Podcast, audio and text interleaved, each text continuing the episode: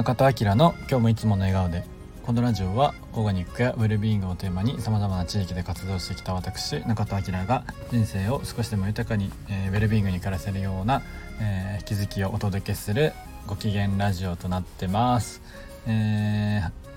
ー、改めましてこんにちは。本日11月の何日だ？9日ぐらいです。月曜日、えー、今5時過ぎの配信になってます。なんかスマホの、えー、メモが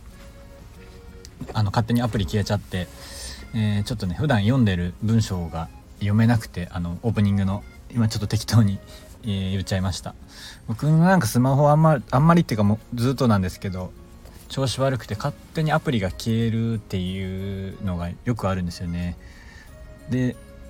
あのメモとかは全部クラウド同期なので結構困る。まあ復活すれば大丈夫なんですけど、えー、なんかね結構困ること多いですね、ま、なんかいろいろ調べてもなかなかそれが解消できなくて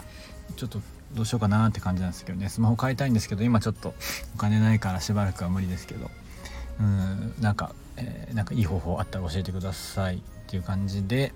えー、今日はあすいません。先にお知らせだ。11月3日のいいお産の日にお産のイベントバースジャーニーの第2回目を東京の国分寺カフェえ？東京の国分寺にあるカフェスローで行います。すいません。なんか神々で、えー、現役の助産師さん2名に来ていただいて、えー、お産について、えー、知って考えて対話するイベントとなってます。本当にあのお産ってね病気じゃないので、えでも人生にとってとても大きい、えー、ビッグイベントではあるのでやっぱり、えー、自分で選んで、え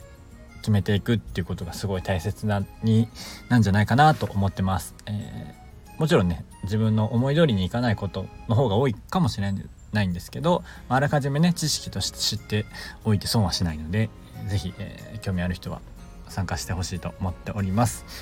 で今日は、えー引用調和って面白いよねっていう話をしたいと思います。僕はねえっと昔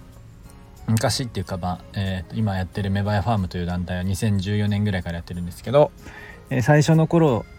からやってるイベントがですね、えー、マクロビの料理教室をやってまして、まあ、それは1年ぐらい通算でやって終わっちゃったんですけどその後もえっと引用講座、えー、引用引用調和の講座とお産のお話とか、えー、引用講座と、えー、食のお話みたいなので何回かやったことがあります。えー、僕はね、えーと、吉野千春さんという先生と一緒にマクロビの、えー、料理教室を企画させていただいてたんですけどそこでねいつも、えーと、料理教室の前半は、えーと、引用のお話なんですよね。まあ、これは料理の、えー、食の引用のお話がメインになるんですけど、まあ、例えば、えー、こういう食材は陽の力が強くて、えこういう食材は陰の力が強いです。っていう話からですね、えー、じゃあどういう、え食材が陰の性質を持っていて陽の性質を持っていて、まあ、それがどう左右体に、え作用するのかとかですね、えー、まあ、その食の陰陽からもう本当に、えいろんなところのお話をしてくれるんですけど、まあ、世の中ね全部陰陽じゃないですか。男性女性もそうだし、えー、月と太陽もそうだしまあ、全てがね陰陽の調和で成り立っていると言っても過言ではないんですけど、まあ、でかつまあ食ってこう本当ねこう人間の基本中の基本なところで、えー、そういうね、えーと、陰陽のお話ってすごい面白くてちょうどね、えーと、今日のお昼シェアハウスの友達とご飯食べててその引用のお話を僕がちょっとだけね、えー、させてもらったんですけど「いや面白いね」って言ってくれてて僕はもうある程度ベースがあるのでなんとなくこう当たり前に知ってるんですけどでもやっぱり、まあの知らない人の方が多いのかな？多いよね。でなんかねそういうのもこう、まあ、今後ねお店とかでやっていきたいよねみたいな話をしたんですけど、まあ、本当ね知ってて損はないですね。どういう食べ物が体冷やすとか、まあ、特にね、えー、さっきの話じゃないですけどお産の時とかやっぱ体冷やすとあんまり良くないのでお産の時だけじゃないですけどね、まあ、かといってじゃあ反対の陽性のもの、まあ、例えば動物性のものとかってすごい陽性なんですけど、まあ、逆にアルコールとかお砂糖とかはすごく極陰性と言われているものになるんですけど、えー、なんかじゃあ反対側取ればいいよねっていう話ではなくてですねそのシーソーの振り幅が大きいとやっぱり、えー、ずっとこうシーソーが揺れている状態なので、まあ、それが体って考えたらやっぱりこう揺れが少ない方が、えー、体も安定するしじゃあできるだけその真ん中の中央のものを食べましょうっていう話になってはくるんですけど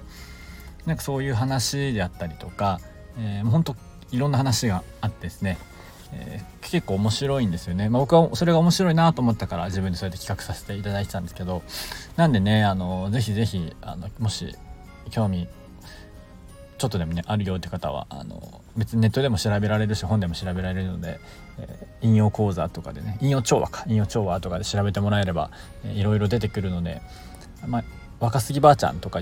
の本が有名だったりするんですけどまあそれもえ読みやすいですし、まあ、他の本もねいっぱいあるとは思うのでもしよかったら調べてみてら、えー、面白いなと思います。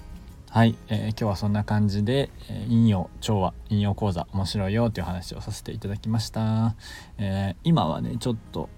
家が家はね淡路市のちょっと北の方にあるんですけど今洲本の方までちょっと買い物しに来てて今駐車場なんですけど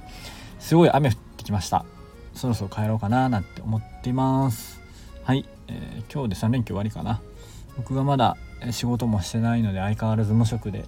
ちょっといろいろ心配事は増えてきましたけど まあまあなんとか、え、なるんじゃないかななんて思ってます。なんとかします。はい、えー、それでは今日も口角上げていつもの笑顔でお過ごしください。じゃあまたね